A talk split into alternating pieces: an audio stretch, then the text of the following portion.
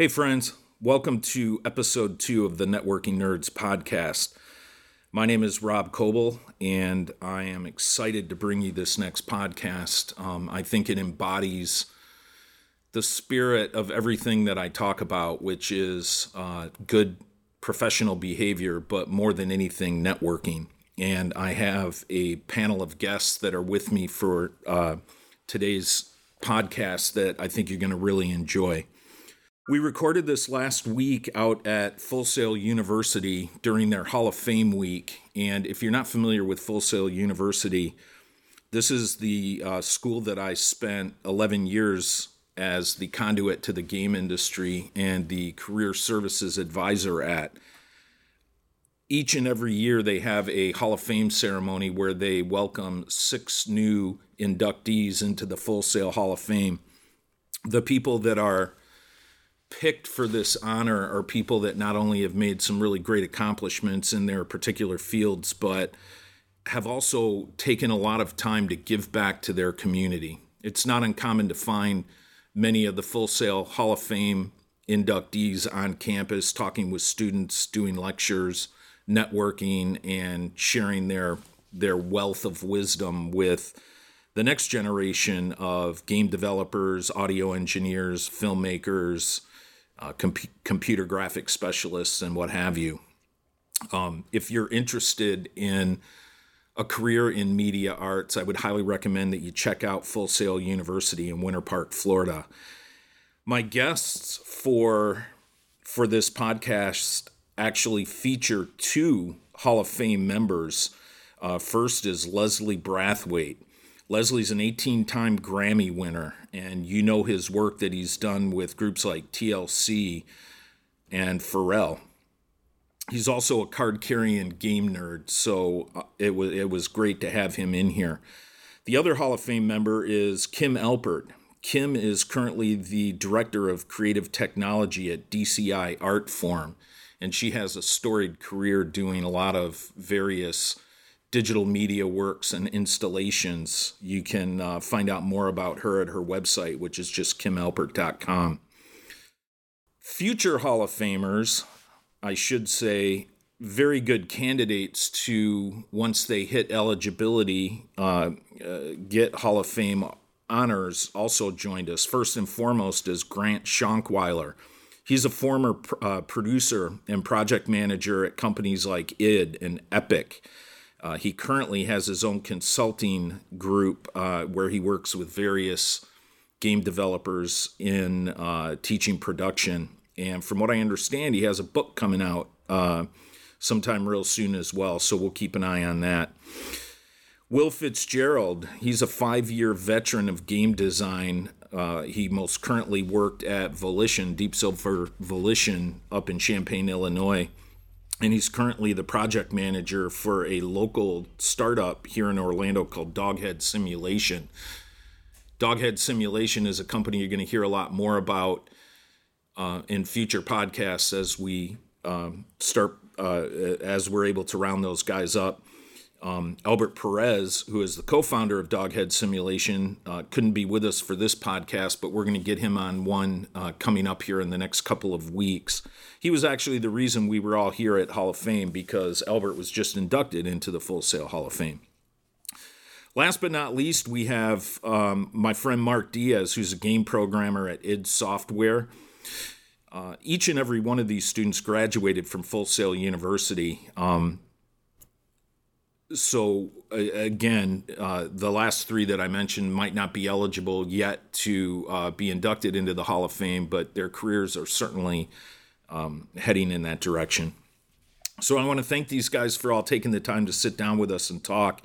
I think the conversation uh, took an, uh, an interesting turn as we talked a little bit about managing your careers, but uh, also got into uh, how to conduct yourself at conferences and conventions and what it takes to succeed and have a fulfilling career that offers uh, life balance as well as um, being 100% committed to what you're doing.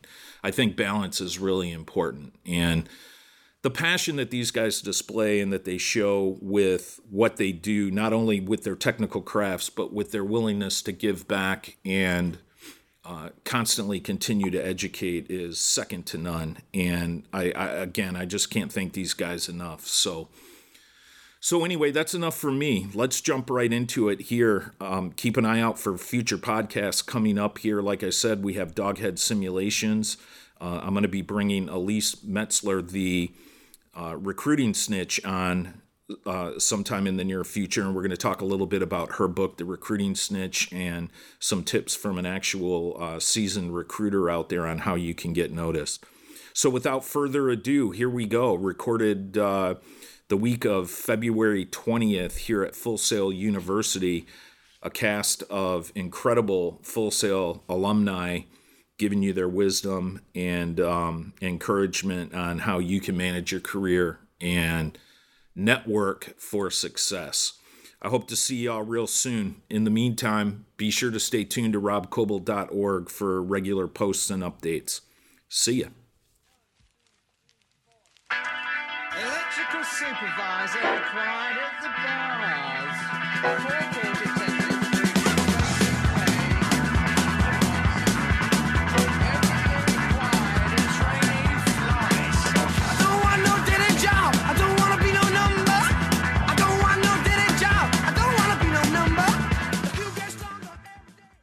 So, Mr. Shonkwiler, let's start with you. And I'm going to start. My first question is this You've had a, um, what, eight years now that you've been out working in games and in some pretty heavy studios, uh, id Software and Epic.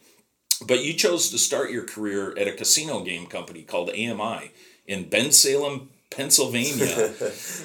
why did you choose that? What what was appealing to you about that and, and, and why did you not jump right into what you originally thought you were going to do? Yeah, so I I actually interviewed with uh, with a couple AAA companies and um, and a couple like other big companies that were doing smaller things. Um, and when I talked to the crew at AMI, they, they came here to uh, talk at Full Sail, um, and Rob graciously hooked me up with them. Um, I I realized that if I went to a smaller company, I would be able to do more things and learn more because I would go and I wouldn't just be programmer number 127. I would go and I would be programmer nine. And, uh, and they didn't really have like a, a full time game designer. They didn't have a producer. And those were things I was interested in. Um, and also, I knew I could make a lot of games fast. And um, the thing about making games is the more games you make, the better you get at making games. It doesn't really matter the size or the scope of the game, just the more you make. Um, and so I went there and I started out as a as an audio uh, programmer, and then just became a game programmer, and then through conversations uh, expressed my interest in being a game designer. Um, and at the time, we were doing um, touchscreen games and we were starting the iphone had just come out so we were making games for the iphone so we were kind of on the forefront of that. Um, and we were doing much more than just casino we were doing a lot of different types of, of uh, game experiences. And so i expressed my interest in doing design and um, got offered to do like co-design with the creative director on on a game and uh, it ended up being the most successful game of that launch and he was like well do you just want to do this full time? And I said, sure. And so then I became the game designer and then uh, eventually became the lead game designer, which was just the lead was added on because it was another way of saying I was the producer. So I was leading basically all of game production at that nice. studio. Um, and it was just about being in the right place at the right time, putting myself out there. Um, but I learned so much there that that's basically how I've moved through my career is, is on those experiences because I made um, over 50 games there. Um, so, yeah, I, I knew that if I went to a AAA place, I would kind of just be shoehorned into a position and I would just get to make one game in three years, four years, but instead I make 50 games in three years. Uh, and then when the, uh, when the opportunity um, came at id, it was an opportunity to do what I wanted. They said, um, you know, we really like you. Um, do you want to come in? What do you want to do? Do you want to be a producer, a programmer, or a game designer? Um, and at that point, I really just wanted to do the full full on production thing. So yeah, I think going to a to a smaller place, there's a lot of value in that because um, it's it's kind of it's a more intimate setting and you're working closer with um, the people as opposed to just randomly seeing. You really got a chance to see the entire process. Yeah, yeah, yeah. I mean, and and those games were three to four people working on them, so you were the entire process. Nice. Um, and by the end, I I had um, about 20, 20 games in production at a time as the lead. Um, so I would be working on five or six new ideas. I would have five or six games that were kind of finishing out in QA and getting ready for release, and then I'd have eight or nine that were in production, um, in full on development. So you took a very strategic approach to how. Uh, I mean, you really thought out your career path before just diving in because you had connections at id you Yeah. had been nurturing a relationship with one of their recruiters for Yeah. for the whole time you were at AMI, right? Mhm. Yeah, yeah. I um, I knew that I wasn't going to stay there forever, and I knew that I wanted to move to AAA and ship some first person shooters because I, I love first person shooters, um, and so I nurtured you know a, a relationship is, is is probably the best way to say it a friendship a, a true friendship with um, with uh, Carrie Barcroft who is their recruiter and head of HR over there and uh, every year we would hang out at GDC and um, you know I was friends with her son Sam um, so it was just a matter of time before the right thing showed up Sure. there um, Yeah. and and I had always wanted to. I mean, it's it's software. Mark uh, can can uh, you know talk about how as as a hardcore like first person shooter nerd working at id software is you know the pinnacle. Yeah. Um, so you know the day that I got to work with John Carmack was like one of the greatest days of my life. Yeah, you know? that is pretty like- cool. It's like he's like, oh hey, I know who you are. I was like, oh. Well, I, I think it's important because too many people, especially when they're coming out of university or whatever program, they have their sights on that first job and oftentimes don't have realistic expectations that, you know, how they're going to get their start, that they're not going to probably get the dream job as their first job when they get out. And thinking ahead, I think was a, a really good strategy. It obviously worked out really well for you. Yeah, I. Demo said a good thing this week at, at Hall of Fame where he said, um, you, you pick what your goal is, and uh, everything you do should be to get to that goal. And even if it seems sideways or, or, or wrong to other people, if you know that it's the right direction, right? So so I knew that I knew that eventually I wanted to be a producer in AAA. And so I went and did all these other things to get to that point. So even if those even if you go somewhere that doesn't like isn't that right? So if you're like, my goal is to work at Epic Games and be, you know, a lead programmer at Epic Games, well, you know, you may have to go off and be, uh, you know, a programmer at, you know, some other company, some small company for five years, six years, get Sure. the experience and then go there. But it's still keeping that goal in mind and constantly working towards it. Absolutely. So, Mark, you're at id now, currently. Yes. And Yeah. how's the the Shank legacy at uh, at id right now? Everything uh, still holding It's together. intact. Yeah, Yeah, it's all intact. good. Oh, thank We God. still, stories are still whispered throughout the halls Yeah. of uh, the legendary Shonkwiler. did, did they did they pull the statue down or is that still up? Oh no, that was pulled down immediately. Okay. I mean, I built that, so. Oh, okay, so so well, how, so how, how did your path go getting into id? Because you actually went right into AAA right out of Right. yeah. Yeah, and that, and that wasn't. You must be really smart or something. Uh, that allegedly. Um, that, that was not the plan. It just kind of happened.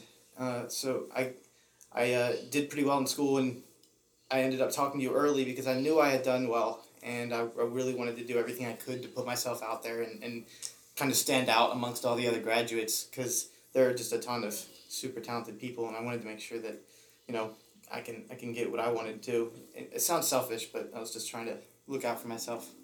Uh, sure, I mean you have to. Yeah. Yeah.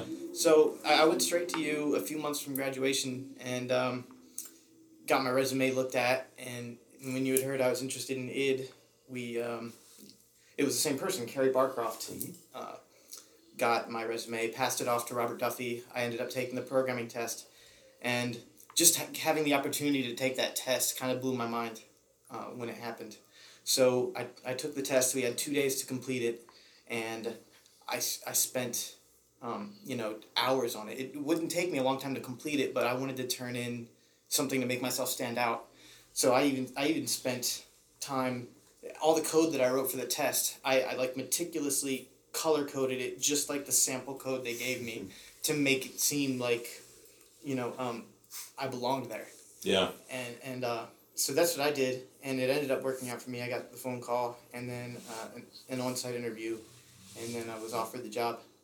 Um, and that was crazy because id was a place that I'd always thought of as being somewhere I'd like to end up once I had some experience in the industry. Sure. Like like the you know that's the holy grail first person shooters. I grew up playing Doom, Quake, um, that and the you know just the rock stars of the industry that have come out of that studio. John Carmack, John Romero, um, Adrian Carmack, Tim Willits, uh, Robert Duffy, all those guys. Um, that was a, a true dream to get to, to work with them of mine. So, uh, you know, when it happened, it was, uh, I just seized the opportunity. And you you've been there almost three years now, and you've already. Uh, what was your first ship title? What was your first credit? First credits, Doom. Oh my Doom god! 2016. You just like swinging for the fences, man. I did. Nice. That was That's like the pinch hit home run in the bottom of the ninth. Yeah, Yeah, nice. yeah, it was uh, it was great great to get to come in straight into that because um, and man, if you haven't seen the history of that development, the development of that title, check it out. There's a Noclip documentary by Danny O'Dwyer that he did on it, and it's just um, you know, it was rough the first few years. I think they rebooted it twice, and um, God, getting it's just the timing couldn't have been more perfect. Getting to come in there and, and knock it out of the park with all those amazing people at that studio. That's awesome. I think I think you left a, a key bit out of your story though, and that's since this is about networking in a lot of sense. I I had met Mark multiple times, and and Carrie knew of Mark, and he spent time talking to you, um, and because you and I and Carrie are such close friends, um, as soon as you know you passed the resume over, I was like, yeah, Yeah. like, yeah, let, let's. Well, and- Carrie and- and- Carrie actually called me and said she had talked to you guys, and because that they weren't looking for entry level, but because the resume came from where it did, they were going to go ahead and test him. Yeah, and, and, and I think what's important about that is like I didn't you know I didn't give Mark his job. Mark got his job, right? But because he had put himself out there and had come out and talked to me and like Right. we had talked online and, and all these other things, I had a face to the resume and and I knew that he wasn't like an awkward person or like you know an asshole. Well, I did you know didn't he, smell bad. yeah, I, I knew Well. that. I knew, and, and, and also the conversations that we'd had, he had came off very well spoken, and Sure. communication as a producer is super important to me. And so, uh, yeah, and it wasn't like I was like, yeah, we're gonna hire this guy. No, it was just like, oh yeah, I I've met him. Uh, here's my like five minute take on him, which luckily um, I have a good.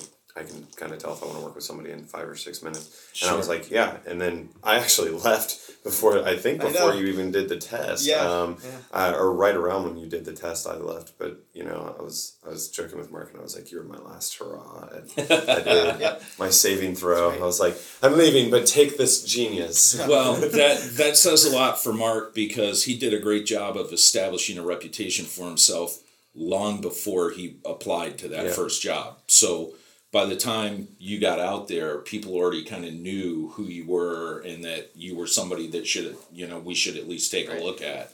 And then of course, you know, all of that is what gets you in the door and, and enabled you to show off what you can do technically. Totally, and, and a lot of that falls back on what I said earlier about I, I tried to do everything I could to make myself stand out because mm-hmm. I know there's a ton of competition and I know there's a ton of geniuses out there, and so I, I went to every networking event I could. I, I tried to you know talk to everyone I could um, to put myself out there. Yeah, absolutely. So I'm going to switch over to Leslie here real quick because uh, I spent 20 years in the music business uh, and I sold the records that you mixed or produced. In fact, thank you because I think you probably paid a couple of my paychecks Awesome. uh, selling some TLC records and stuff like that. So um, I know that the music industry now is a lot different, and you're actually in a different area than than I was in. But uh, I'm going to put everybody's Twitter uh, handles up on on the page so people can follow you. One of the things I love is you give back so much, not just to the music community, but here at Full Sail, you're very involved in the Atlanta community with uh, the schools up there. And not just teaching people the art of how to make a record, but more teaching people the art of how to be good people. I love all the memes that you put up on Instagram and, and Facebook and stuff like mm-hmm. that. Tell me right now, what do you look for like when you're getting ready to bring in an intern or, or you know, you have a position that you need to fill? I would imagine these positions are extremely valuable because there's only one or two maybe per year instead of 20. So I know you're not just combing through a big pile of resumes. No, um, I tend to look for um, things that it, it, you know, the intangibles, the things that are just you. You can teach people a lot of things. You know, you can. I used to say you can, you know, teach people the technical things, but you can't teach them certain things, and there's certain things you can teach people, but I guess I'm getting older, and I don't want to teach you certain I, I want you to kind of just, you know, I want you to kind of have that part figured out. It's, it's kind of where I'm at with it. And it, and it, it it's not about um, the, the courtesies of the business or that kind of thing. It's do you understand the basic principle of service and giving of yourself? Mm-hmm. And it's not, it shouldn't always be about me, me, me, and what can the world do for me yeah. should be more about what can I do for the world, and it's more about understanding that concept. So, so we're talking about teamwork, kind yeah, of. Yeah, just how to be a part of a team and how to make your environment better and how to leave spaces that you're in better and you know that kind of thing and uplifting each other and caring about each other and you know all those kind of you know sappy things. You know. Yeah, uh, you call them sappy, and maybe they are a little sappy, but at the same time, that's that's the majority of what people are looking for. Uh, technical skills are important, obviously, but uh, do you agree that somebody with good professional skills are going to have more opportunity to have their technical skills looked at? Definitely. And rarely somebody with good technical skills is going to, you know, well, let's see if this guy can hang, you know, carry his own weight or yeah, whatever. people skills is, is important. I mean, the, the reality of my business is most artists are crazy and insecure and their babies and their lives are nowhere near as together as people think they are. Right. Their, their lives are actually quite horrible. And 98% of the people I work with, they I would never want to be them. Wow. And they, they and most of them have a lot of money, but that's all they have. Yeah. They have no real friends it's terrible and yeah. they are crazy people. So to manage that and to be able to navigate just a day with some of these people requires people skills.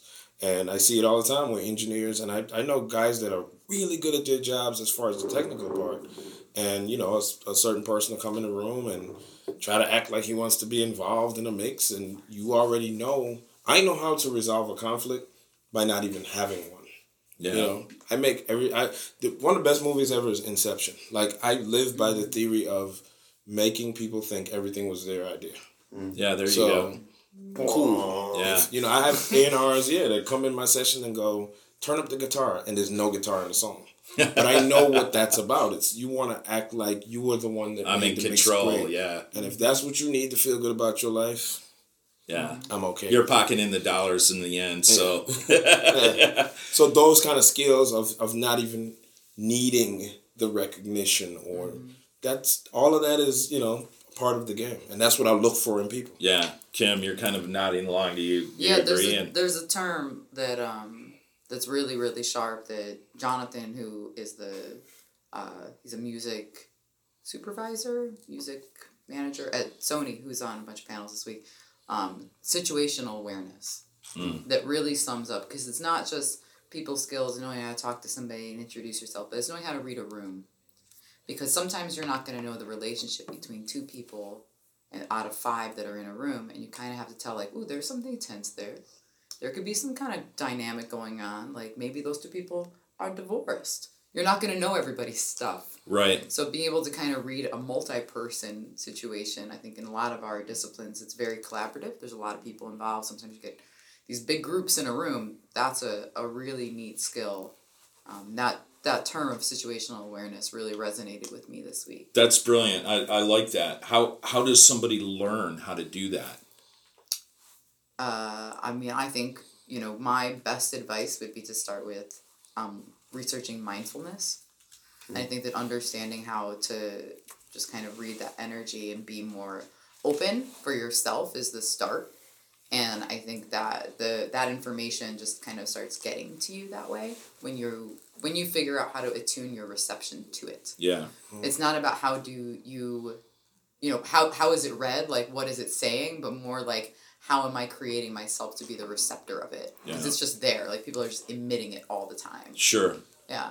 Yeah, I mean, I, I say one of my favorite sayings is, you know, life is 10% what happens, but 90% how you react to it. For sure. And you have to you have to accept that certain things are going to be certain ways and there's nothing you can do about it no matter how much you throw yourself in there and, you know, try to control the situation. oh yeah. But sometimes the best thing to do is just get up and walk out. Other mm-hmm. times, you know, other times you got to just kind of grin and bear it. So I, I like talking about these kinds of topics and kind of more the abstract or the intangibles, like as Leslie called them, because a lot of the students that I've worked with uh, over the years, and even today, I had a, a conversation with a guy that just got back from uh, the Dev conference in San Francisco. And he was kind of beating himself up because he doesn't feel like he really took good advantage of having this entire community in front of him. And he did make a few connections and has a few business cards that he's going to follow up with. But finally, I got him to say exactly what it was that he was uncomfortable with, and it was just walking up to people that he didn't know, especially when they were in groups. So I'd like to talk about that for a few minutes because there's some awesome networking people in this room. You guys seem to be pretty comfortable. I know for me, I I certainly wasn't We networked comfortable. each other. Like Yeah. now we're like such good buds. I'm Yeah, like, you guys all started out not yeah, knowing I was each like other just and, touching the heads of Leslie and Grant simultaneously, and like and the through three of us, we were- you Yeah. kinda, yeah. We didn't study the same thing. We weren't on the campus at the same time. We live in different states, and like we're truly friends. Like we Yeah. communicate one of- all the time. And one of the important components is we all are graduated in different disciplines. Yeah. And Yeah. I preach, Yeah. I preach that all the time in networking where having a diverse group of friends benefits you in so many ways. You can I learned so much when I'm around Kim. She might not know it, but I'm learning. I learned so much when I'm around Grant, Yeah. and he might not know it, but I'm learning. Yeah. And I didn't learn anything from Will except that I'm determined to beat him in Rocket League. yeah, I heard there was a big battle. Yeah. It was- yeah, It how I- that that go, was Will? not a battle. That was a straight How, how did that Yeah. go, Will? How, it how was, was that battle? significant. It was a good match. Oh, really? That's not think what I heard. Thanks for downplaying that. I think the only, I think the only goal we good match scored, and even match. may Will the scored for us. But. I think it's important to do that because I, I use the analogy all the time with students where if you're a guitar player, and what I, I see it a lot on campus, if you're a guitar player, one of the worst things you can do is hang out with a whole bunch of other guitar players. yeah. Yeah, You know, but if you're a guitar player and you hang out with a vocalist and a songwriter and a drummer and a bass player, all of a sudden you got a band. yeah, right. And you can do way more and learn from each other in different ways. And I think it's important to, for lack of a better way to put it, diversify your friendships. and your Sure. network Absolutely. and, Sure. you know, And now, I mean, just to piggyback on that, you know, creatively in the world that we live in. So I work um, in experience design primarily, you know, and the stuff that, that I build and the programs that I work on, we use really high end sound mixing for three dimensional spaces. So we use the kind of stuff that Leslie does, and he makes me a lot smarter at that. We build a lot of stuff on different engines, and Grant and I spoke extensively in the past few years about some of the stuff that we've been doing uh, on the Unreal Engine and Hmm. how we wanted to move in that direction with some of our programs. It's amazing how all the disciplines, especially the ones taught here at Full Sail, are Mm-hmm. merging together. Yeah, Yeah, it's interesting because I feel like it started there. You know, I mean, you look back 20 years ago, or, you know, not even that long, you know, 15 years ago when I was here and we had digital media and we had these like more multimedia style degrees, and then everything got hyper, hyper specialized. But now you have all these specialists, but you need somebody that can put all those things together to make these much more, you know, complex and complicated projects that we can do now because we have complex and complicated computational devices that can handle performance based on these kinds of ideas. You just couldn't do that before. You could think of them all day long but never execute them. right. But now that you can actually execute them, you know, it's possible. So you need to have them all together. It's it's a very exciting time in that regard, and it makes Full Sail extremely unique in that regard as well. Sure, I don't- absolutely. I don't, think anywhere else in the world has teed up the understanding and the fundamental um, diversification and culmination of all those things in one place. It's really cool. Absolutely. Yeah. So, so yeah, I mean that's that's super true. I was talking to students yesterday, and they uh, uh, we were reviewing their final projects, and um, there was a game art student in there with these game development students, and the game development students were kind of like complaining about the way something looked in their game, and the game art student was like, "There's like hundreds of us. like, why didn't you ask any of us for help?" He's like, "I could literally fix that in an hour." And it was just one of those things where I was like, "Well, there you go." And, you know, it when when asking like, I, I think the most difficult part about networking for most people is the group coming to a group of people and figuring out how to insert yourself into that group. And there's there's a lot of wrong ways to do that and it is it is an interesting thing. The main thing is ask people questions about themselves. And when you come up to a group of people kind of read the conversation going on if you're standing there and not participating in the conversation for more than a minute it's super weird right that is the one of the weirdest it actually happened to me the other night where uh, um, I do that Char- Charity was talking to Martin, and I walked up, and I was just like standing there, and we were. I was like, "We're." At Can the, I help you? I was like, "We're at the fifty second mark. This is getting weird." Yeah. And I just Abort, like, abort, and I was like, but, but then you like turn around and walk away, and now they're You're that like- super weird guy, Yeah. right? So, Yep. so you kind of come up, read the conversation, and and see how things are going. See how you can like kind of insert your thought. Don't say just anything, but say something intelligent, and then be like, oh, and by the way, you know, I'm Grant, and I introduce myself to people, and I've, I mean, that's literally how I've met most of my friends. Is Yeah. they're in these pocket groups, and I'm like. Ooh, there's there's three of them, so they're standing in a triangle, which means that there's space for a fourth person to, Yeah. to become the diamond or the circle, right? Yeah. But like if there's four, you're like, how do I insert myself into this group? So you know, it, it, it can be really really awkward, but um, it's only going to be as awkward as you make it. So if you kind of diffuse the situation with a joke, or you kind of come in and uh, uh, read the situation, add your comment, or um, ask ask a question. That's what I tend to do the most. Is like say uh, Kim and Will and Leslie are talking about um, you know about VR, right? And and I may actually know a lot about VR, but I come up and um, you know Leslie just made this point about oh you know I just played this game on Vive and like blah blah blah blah blah, and I say. Oh Leslie, so what? Sorry, or sir, or whatever. You know, I was like, "What did you? Th- what did you, sir? Don't call people sir. That's super weird." Yeah, but yeah. I'm like, "What did you? Well, what did you think about this aspect of it?" And now, you know, we just furthered the conversation. I've, I'm now part of the conversation. And then there'll come a time where you introduce yourself. It's actually really interesting. I- I'm, I'm interested to hear if you guys find this too. There's a lot of times that I'll have like a 10 to 15 minute conversation with somebody and then be like, oh, by the way, I'm Grant.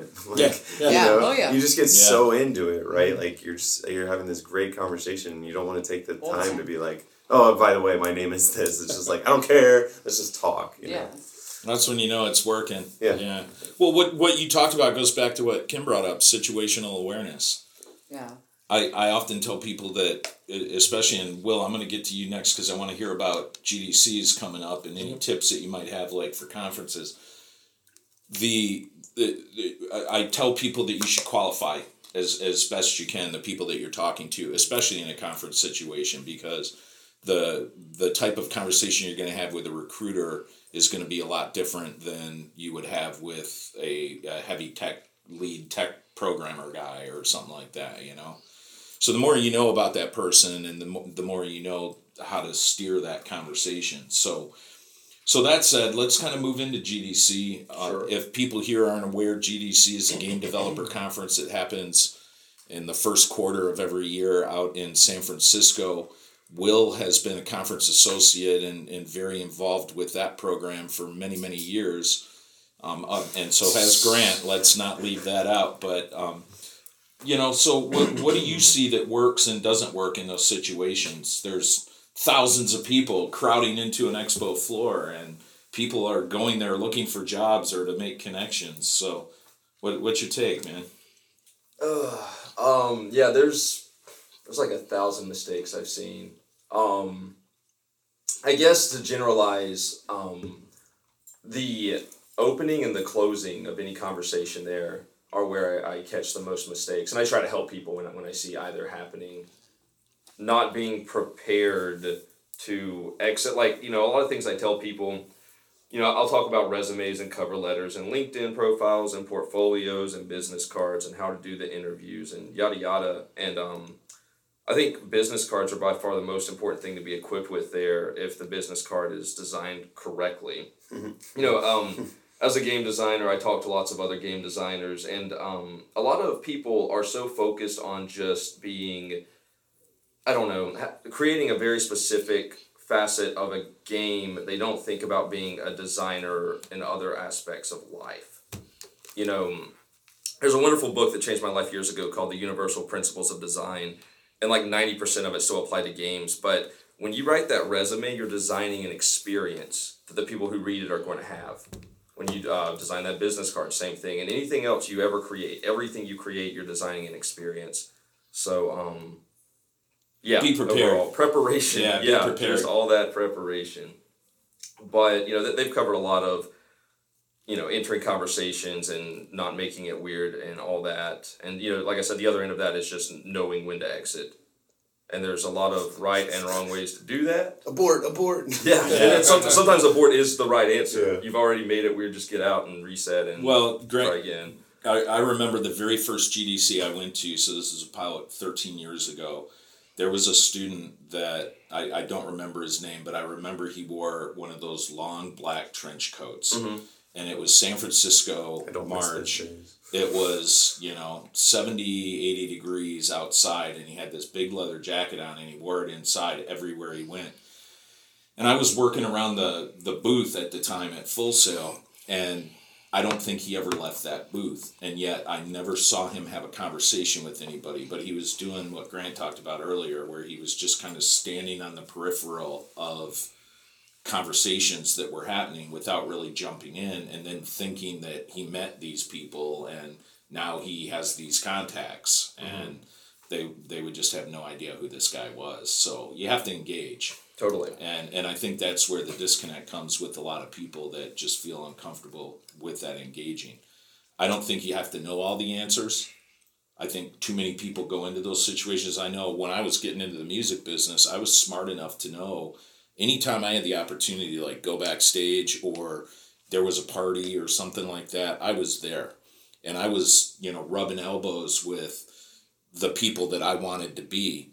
And I was scared to death to ask questions because I felt in order for me to belong here, I need to already know this stuff. Mm-hmm. And I realize how wrong that is now. That these people would have probably thought a lot more of me if I took an interest in what they did and let them know I want to be you someday. How can I do that? Yeah. I tell people all the time, one of your biggest assets as a human being on this planet. This applies to your career, your life, your relationships, anything on, on you know, any of the above. If you learn to tune in on knowing what you don't know, valuable. Because once you're very aware of what you don't know, you can then ask for help, ask for advice, ask for knowledge.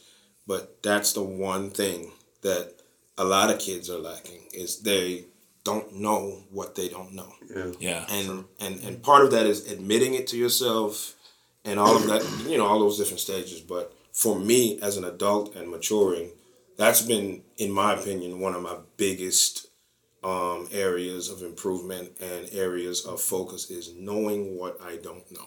Yeah. And I still do it to this day. And I tell people all the time, I learn so much from the students that I hire, just as much as they learn from me. Because, you know, people always say, you know, you know the old cliche, if you're the smartest person in the room, you're in the wrong room. And then one time, um, an intern asked me, he said, Well, I mean, you're always usually the smartest person in the room. I'm like, No, I'm not. I'm usually the most experienced. Mm. I'm not There's a big difference, I'm not yeah. usually the smartest because Yeah. you guys just got out of school. You just learned a ton of stuff that I'm not trained on. That I, you know, I didn't learn Pro Tools at Full Sail. I got out of Full Sail in 1992. So we didn't have Pro Tools yet, and so I'm learning. We had to sing into a tin can. and tie your string. and- Crank the phonograph up. yeah, Yeah, exactly. Put the ear horn in the you're yeah. So I learned so much from the young people I'm around all the time, still to this day. That's cool. So I think- knowing what you don't know is important. yeah. I, I think the main thing about that, the next step of that is is knowing when you finally know what you don't know, don't let that paralyze you, right? Exactly. Like you have to be hungry to learn. So the reason I, I think about this, you know, uh, I, I, I skydive and the scaredest skydive I ever did was my one that I did after being gone for four months because now I knew all the things that I didn't know Right. and all the things I needed to work on. Before I was just like, I don't know what can mess up. I'm just gonna jump out of an airplane and like do what they tell me, right? But once I knew what I didn't know, it, and if I had kept allowing myself to think about that, it could have paralyzed me, and I could have never got back on the plane again, right? What, but which is funny Yeah. because most people, because you and I have that in common, Yeah, yeah. skydiving. And the funny thing about skydiving is most people think they know what it feels like yeah, until they do it. Yeah. Because I, I was describing to that young lady the other day where most people have the impression that when you jump out of a plane, you're going to feel like how you feel when you're on a roller coaster and you're going down. And I, I explained to her, you're being pulled down by a roller Yeah. coaster. So that feeling that you get in your stomach, like your stomach is coming up in your throat, and that, you don't get that when you're skydiving, but you don't realize it until you had a chance to experience it. And then Yeah. you can process the information and say, oh, I know this now.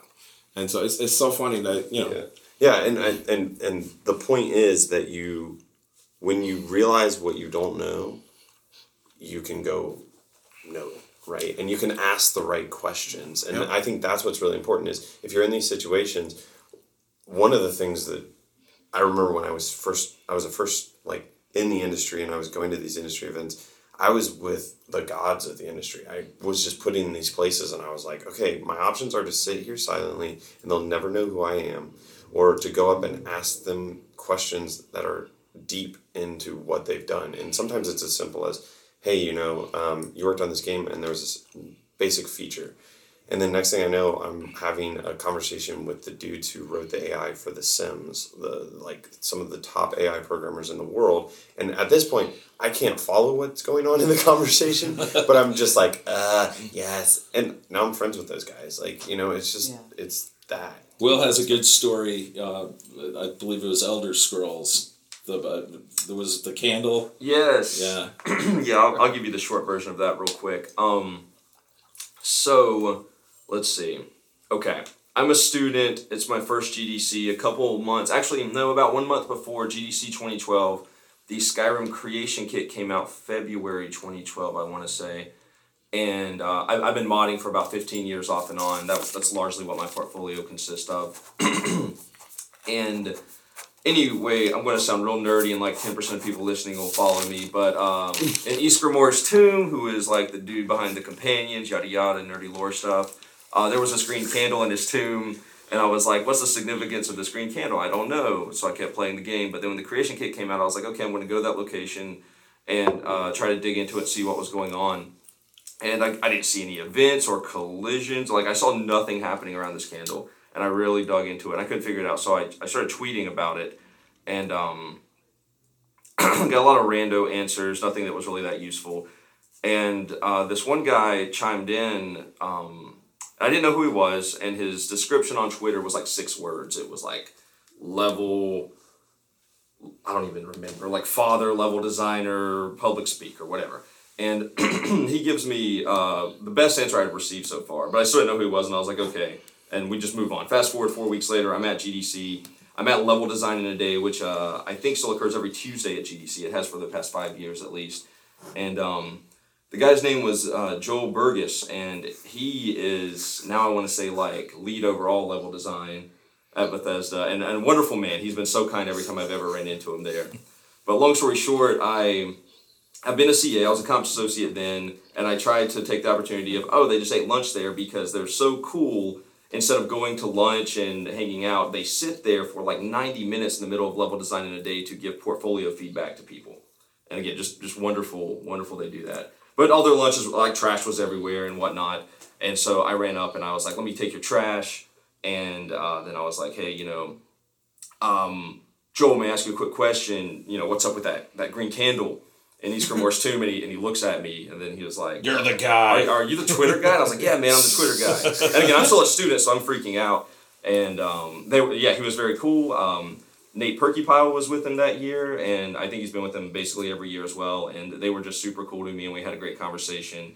And then at the end of Level Design Day, they, uh, at least at that time, would go back to the lobby of one of the local hotels to have drinks and stuff, and I was able to further chat with them. All about a candle. All about a What's candle. the deal with the Yeah, candle? so like we'll- we're all on the edge Yeah, of our I'm trying to figure out. Oh, You know what I nothing. mean? Absolutely nothing. Nothing. Absolutely nothing. So It was you, like- you hand know, out would be the, nothing. the guy's like the guy's like it was just an asset that I just dropped in. I- I'm pretty sure it was this even a bug or crazy kid was yeah. like It's not losing even his green. mind. Like your shit's just weird. Right. It's supposed weird. It's, But, it's um, pretty cool though. You use your passion that turns into uh, a, a cool introduction like that. Yeah.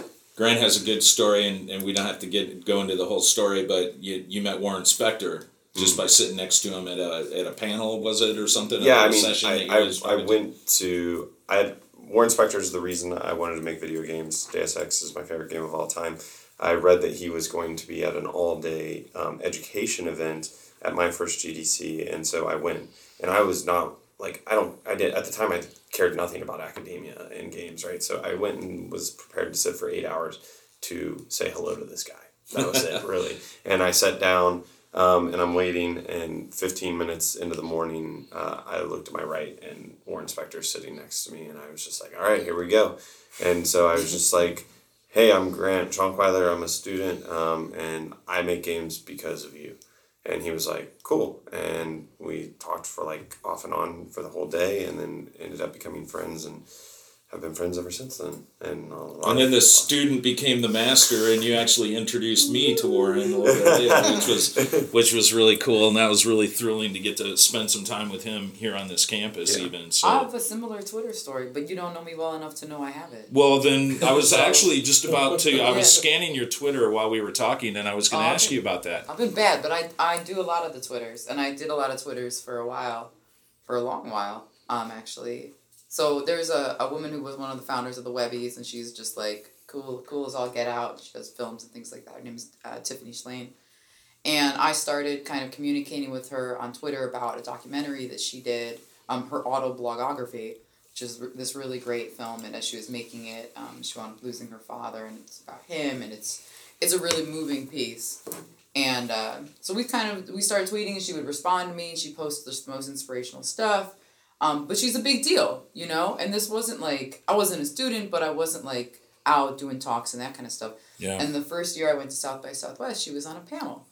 So I'm just in the room, like in the back, and she's on this panel and she's going over some stuff. And one of the things that she says on the panel is they were talking about um, social media and they were talking about uh, community and connectivity. And she says, I only really follow back and communicate with people that I, I actually like either know or want to know and communicate with. So I'm like, all right, well, I guess I guess you want to know me then. So I waited, and she's like up on this stage, and she's just like the coolest lady. She wears a top hat and stuff. Like, she's- like anybody who can like just wear a top hat. Not a lot of day. people can pull Like, off a top hat. Tiffany Shlain, T Pain. Like that's it. like that's the list. That's the whole list of who can like pull off a top hat. I want them to like actually hang out. That would be. That would be I wish that was like a thing. Can you They, make like, that happen? That they go like shopping for top hats. Yeah, I don't know. I'm gonna talk to Troy. It's my new reality They have to have the same. They have to have the same top hat guy. Like the same There's only haberdasher. there's Yeah. only one haberdasher. They're like both in San Francisco, like getting to the same haberdasher. Okay, we're getting off topic. Getting off topic. sorry. Okay, abort. So I like kind of wait, and I'm pretty fangirl nervous, you know, because she's just Sure. so cool. And I walk up to her at the end of it, and I was like, "Hey, Tiffany, like, you know, I follow you on Twitter. We've we've chatted a couple times. Like, I really love the panel. Like, really love what you're doing." And she goes, "Who are you?" And I was like, "I'm Kim Alpert." And she goes, "Oh my God, Kim Alpert!" And she got off the stage and came down and like hugged me and was like so stoked that I was there. And I was like, "I like I'm supposed to." I do this to you. But, like she was just as excited because we had been communicating back and forth. Mm-hmm. And had I not self identified myself and had I not communicated with her, but a lot of people think that like social media is just a lot of like vomiting out Yeah. content. I run But into they- that problem all the time when I'm talking to people about it. and they don't realize that like it really is a communication platform but Yeah. you have to communicate on Yeah, it yeah. hitting like or putting a heart on an instagram photo isn't communication Yeah. you know mm-hmm. students send me stuff all the time and want to connect with me and they'll connect with me and i'll follow you back and like but eventually like if we're not communicating i'll forget that you exist and when i weed through like what could be like creepers you'll get i'll bump you right out of there because i'm not i don't know you you know Yeah. I mean, we're strangers. Like Yeah. we can be not strangers even though we're we don't talk and we're not in the same city and you don't know my mom like we can still be friends. But you got to go back and forth with me. You see me post something funny about like prosthetic leg robots like tell me about your uncle that's got no leg and like what that's like for you like just whatever it is whatever weird stuff that we're connected by Right. let's talk about it Yeah. I have a ton of friends that I've met that way, and collaborators that I've met that way, um, that are you know both young people that are starting out, as well as incredible people in the industry that uh, I've maintained friendships for years with before we met in person. That's awesome. It's and, just and yeah, to piggyback off of that, Yeah. it's, it's funny. So here on campus, um, I have a group of students that I affectionately call my squad, Right. and it consists of all different races and disciplines, and so everybody's always trying to figure out what's the criteria to get into this squad. But it's exactly what Kim said, which is it's the ones that we connect somehow through social media, and I end up always having that experience where Yeah. I'm doing a lecture. It happened three times this week. Doing a lecture, and I added three people to the squad. So I, am doing a lecture, and then that person will say, "Hey, I'm the one we had that conversation." Da da da. And I'll be like, "Oh, it's you." Da da da. Here's the golden ticket. Right. but everybody's still trying to figure out what is the criteria, and it's exactly that Yeah. direction. I've been they're trying for five people. years to get in that squad. I know, right? Grant and I are like, we're just like over here in like our other squad. Well, as a, a career advisor, especially when I was here, it's it's funny because you know you take a guy like Mark or, or Will or Grant. I mean, you guys were all in the game dev uh, program that I was working in, and I knew you guys long before you ever needed any help. And I know you like none of you guys need any help anymore. You guys are up and running. You're rock stars. You're doing your thing. But yet we still keep in touch. So, but subsequently, there's a lot of guys that you can tell, and I, and I don't mind when a student uses me. It's like that's what I'm here for. That's my job. But let's be sincere about it at the same time, you know. And it's like you don't hear from somebody for five years, and then all of a sudden it's like, hey, buddy, what's Right. going on? I, how you been? You know, well, where where were you when you didn't need anything? Exactly. So I, I agree. 100%. and, and a perfect example to, to, to piggyback off of that. So I had a student. Um, I posted this thing on Facebook last week where I was like, "If you see me on campus, bring me one of these four things," and it's just like, uh, Oh know, yeah, yeah. skinny I saw that. Yeah. and uh, ice drinks that I like, frappuccinos, da da da. There's a new iPhone or something. so yeah, there's- I think. I didn't get any. of I was like a vibe and a drone. Like I was like, what? They gave me mine last night. I know. I know. So this one kid, he brings me the drink, the, the drink that I asked for, the ice drink, and we chat and da da da. And I really liked him. I told him, I said, look, you got the internship. You'll come to Atlanta when you, he's moving to Atlanta next month. Gave him my number, gave him Sean's number, one of the guys I brought back. We're good.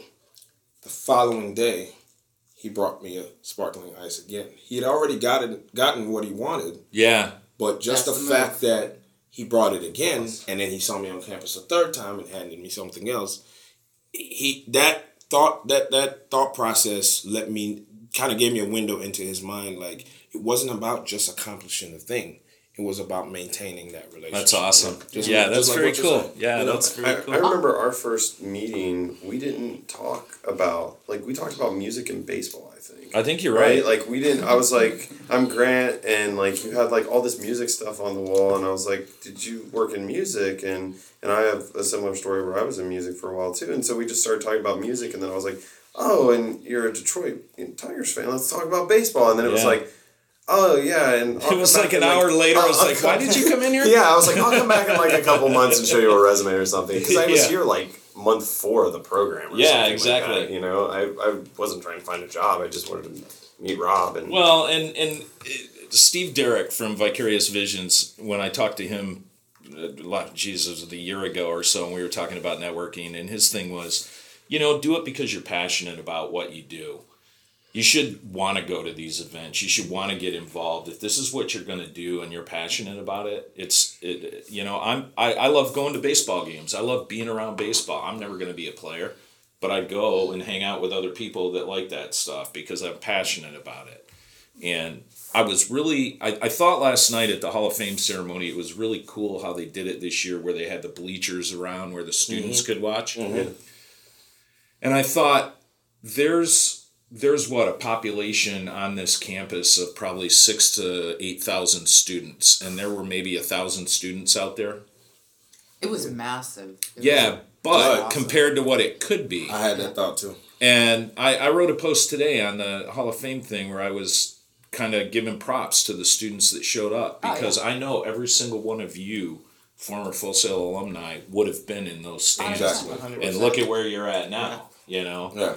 But That's the ones that think like, well, I didn't really necessarily need to be there. There wasn't anything in it for me. I don't know any of those I mentioned people. that yesterday in one of my uh, lectures. I was like, it kills me, the students that take Hall of Fame and interpret it as a vacation. Yeah. Ones that leave campus. Yeah, the, Yeah. it's There's like ton time them. off. Yeah. It's There's a ton of funny. Yeah.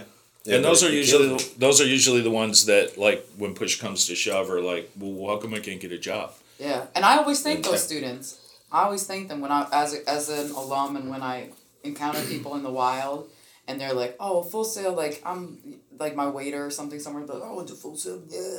And I'll be like, well, "I'm sorry that didn't work out for you and you didn't care enough to make something of it." But Yeah. I appreciate you affording me all the equipment that I had. yeah, I always say that about the people that dropped out when people are like, "Oh, that school sucked. Like I, I was there for like three months. It was so expensive. I left. I didn't get shit. Right. You know what I mean? Like there were Yeah. no, there were no girls. Um, Why like- are you like- in school? Yeah. Like I'm like cool man. Like thank you. Like thank you because I had like six computers all to myself in lab, and I crushed and learned everything. You know, thank you for buying me that Quantel that I got access to, and thank you for that beautiful green room with the robotic cameras. Thanks for the Mac You know, like, bag. yeah, thank for Yeah, the thank you for the mech bay. Yeah. You know, like thank you for my VR mech bay that I can go and play with now. Right. Um, I want to also bring up a point because we talk a lot about being genuine and like Uh-huh. being frenzies with people. yeah. Um, when you network, but I I think it's a really cool thing. It's something I've become more okay with as I've gotten a little bit older, and it's a very New Yorky kind of way of being, which is actually uh, something I didn't understand. I do now. Um, you can be very transactional, but don't make it a friendship. Make it just transactional. Right. That's okay. Yeah. I'm not everybody's cup of tea. Yeah. You don't have to be my friend to have a professional situation in which we should be connected. Like Right. Yeah. that is absolutely okay. Right. Don't ask me, you know, don't tell me that you're sorry that my dog died and then talk to me about some work stuff if all you really want to do is talk to me about some work stuff. Right. Yeah. That's fine. Network me up. I don't mind being networked. You know, it's a really okay thing to do and understand that it's okay and don't it's so disingenuine to make it something that it's not like if that person who hadn't talked to you in five years called you up and instead of being like, hey buddy, this and that, just be like, I know we never talked, but I've got this opportunity or I'm mm-hmm. looking for an opportunity. That's all I'm saying. Is so honest. Yeah. You know, and it's you're totally you're okay. absolutely right. I would have So, yeah. responded to that Don't- so much better Don't feel than like you Yeah. can't just do that. Like Yeah. that's totally But don't call me after five years and be like, "Hey, sorry your dog died." oh, by the way, I have this opportunity. You know, I'm working on a new Then I feel like you use that to get to that, and you can just be genuine and be like, "Hey, I only called you because of this reason." Yeah. and that's fine. And I do okay. And I do that with students and stuff too. And, and like I'm I don't know you and we probably don't have anything in common. I'm like, you know, 40 years older than you. Um, and I'll be like, hey, I'd love to introduce you to this other person, this and that. Like, because sometimes it's people who I have no business with what they're doing. You know, Right. computer animation student want to come and talk to me and be my mentor. I'm like, no, that makes no sense. Yeah, right. Um, but I'll know people that would be a good fit, and I'm Sure. not passing you off. I'm connecting you up. There's a currency there of creating a network of good people, and sometimes you're not the one. Yeah. You know, it's not like you're the one all the time. Um, And that's okay. Yeah, Yeah. and that's and that's okay. okay. And that's, That's I, I think that's okay. important to know. yeah. Um, I I know this turned out to be exactly what I hoped it would be, and I mean this just thrills me to death that you guys took the time to to do this with me. So I want to thank you guys. Can I leave you one more thing? yeah, I was going to ask for final oh, thoughts let's- here from okay, everybody. Well, so yeah, no, you go go You go first. while it's I don't want to forget. Yeah. I thought about it when you were talking, and I don't want to forget because Yeah. something it just came up at my gig, and we we used to have an intern program at DCI, and now I really want to have one again. And I had a conversation um, with our VP, with my boss about it, and he said, We can't do it right now, but after we prove out this department, after you prove that department, because really it's a gift to you to have this because it's taking time away where you're not doing stuff, you're helping them. Yeah. And I think a lot of interns think that we are just like, haha, free labor. Yeah, right. But it's actually like this incredible gen- generous thing of our time where we're not doing the thing that we love, where we're not doing our craft, and where we're we're taking time and it being it being shown to me as that it really it made one it made them understand what I believe an internship program should be, which is me spending time nurturing and growing and developing you know young people, um, but it really just put a pin in that that it's a gift to me. That's really cool. Yeah. Yeah. And you mentioned it earlier. You learn so much from them, just Yeah. like they're learning from you. Yeah. My favorite quote from uh, Josh Bass, who's a one of the creative directors at Rockstar, he, he he had it like right on the front of his slide. It was, if you're going to be in this industry, know that you're nothing more than a full time student the rest of your life. And to me, that's what makes it exciting. I get bored if I'm just digging the same ditch every day or punching the same widgets out eight hours a day. So I like to have that new challenge come to me and something to, to kind of learn Yep. and you i think any job is going to offer equal parts the ability to contribute and learn and and if you find that balance in any job then that's perfect And learning comes in all formats too. Uh, my final thought. Um, I met a young lady last night, and she made me and Demo cry outside. We she took us outside, tear gas or t- uh, real tears. Round of Wow. slaps. So what happened is she comes up to me and she says, "Hey, do you remember me?" And I was like, "Yes, we keep in touch." And you know, but we had I hadn't spoken to her in about a year. So a year ago, she was on academic probation, and she was homeless. I didn't know about the homeless part until tonight. I mean, last night. She heard a talk that Demo and I did last year. She took notes in the talk. She wrote down quotes that Demo said, quotes that I said, quotes that Demo said. She had it on in a in a, a book. She had the book in her backpack last night. She said those quotes saved her life. She turned her grades around. She graduated with honors from Full Sail. wow Now she works for NASA. She was the girl walking around with the NASA T-shirt. Oh, Damn, I That's saw her. You incredible. gave me chills. I saw her made and I was like, she made she brought me to tears. But Wow. my point is, those are the things I learned from them as well. Which is, hey man, I you can be homeless on academic probation, and in a year you can turn it around, and you can get out of tough situations. So that made me look at whatever tough situations I'm dealing with and go, I can turn it around. I can Yeah. learn from her experience. So you know, That's a learning great- comes in all forms. It's that's a not great just the story. technical stuff. who's next mark Sure. Um, I don't want to follow that. Right? Yeah, dude. thanks. Thank God I Yeah. went first. Oh, I, I did want to take a quick second to address one one thing. Um, going back to your story about the kid in the trench coat from earlier, that was total not literally, was you? but that was me in high Oh, school. was it really? Yeah, and and like, there's um, you know, we've talked a lot about networking and putting yourself out there, and and I, I just wanted to also throw out there that it's understood that that's not an easy thing for some people, and uh, you know, there's a people out there with like kind of a crippling social anxiety, and I've seen it amongst other game dev people at times, and um, just some just wanted to offer some advice towards that because that was totally me at one point, um, is to, to to build up the courage to go up and talk to people, a stranger, um, is to don't devalue yourself beforehand. You know, know that you deserve to be there, and the things that uh, you know understand that you don't know everything and, and know that you deserve to be able to seek the answers that you want. yeah And um, so, you know, uh, I was really, really weird in high school. I was a real weird dude. I was like So super not much has goth. changed, Yeah, huh? Uh, well, no, not too much. I'm just weirder in different ways now. But uh, no that that that is good that is good advice everybody's got a story everybody It's weird. is Yeah, is everybody is weird yeah everybody should yeah you've got to have some confidence Yeah, that, that in you can make a contribution but you also have to couple that with humility and knowing that you yeah, have a lot of to course, totally. And and like, you know, if it happens or when it happens that you go up to someone and you can't get yourself into the conversation and it's it's weird and it's awkward and you've got to abort. Don't beat yourself up over it because Yeah. it's happened to everyone in here. I'm sure it's happened to all of us. And, it, and the best networkers I know and, and the greatest people I've met all have a little bit of leniency towards um, that sort of thing because they know what it's like to start out in the industry and be that way as well. Especially from a, a game development, I'm a socially awkward programmer, you know, and, and we all understand what it's like to be. Uh, at least I do. The, the weird kid that doesn't really identify with a lot of people, and uh, you know, video games draws draws in that crowd. I think, and, and so understand that you're amongst uh, like minded people. Nice. Yeah. Great thought, Mark. Thanks. Slick Willie, what do you got, man? Um.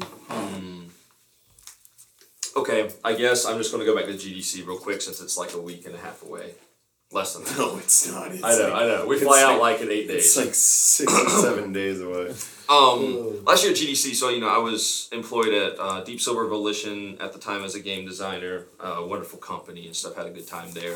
They um, so and I, you know, I was a conference associate. That was my fifth year being a conference associate, which you know is the force that operates GDC, uh, at least in part. And anyway, I, I saw a fellow conference associate.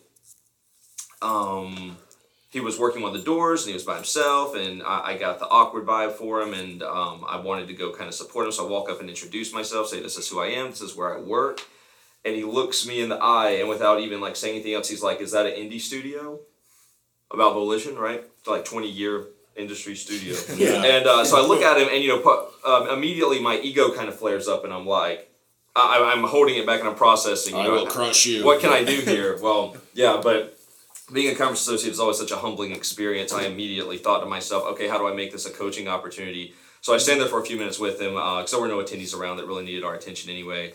And I, I explained things, and, and again, I just I, I tried to, to strengthen him as a as a sibling of the conference associates. But that was uh, the, the, the point here. And a, s- and a sibling of the human race. Uh, Yes, totally, totally. The the point here though is just just know your industry.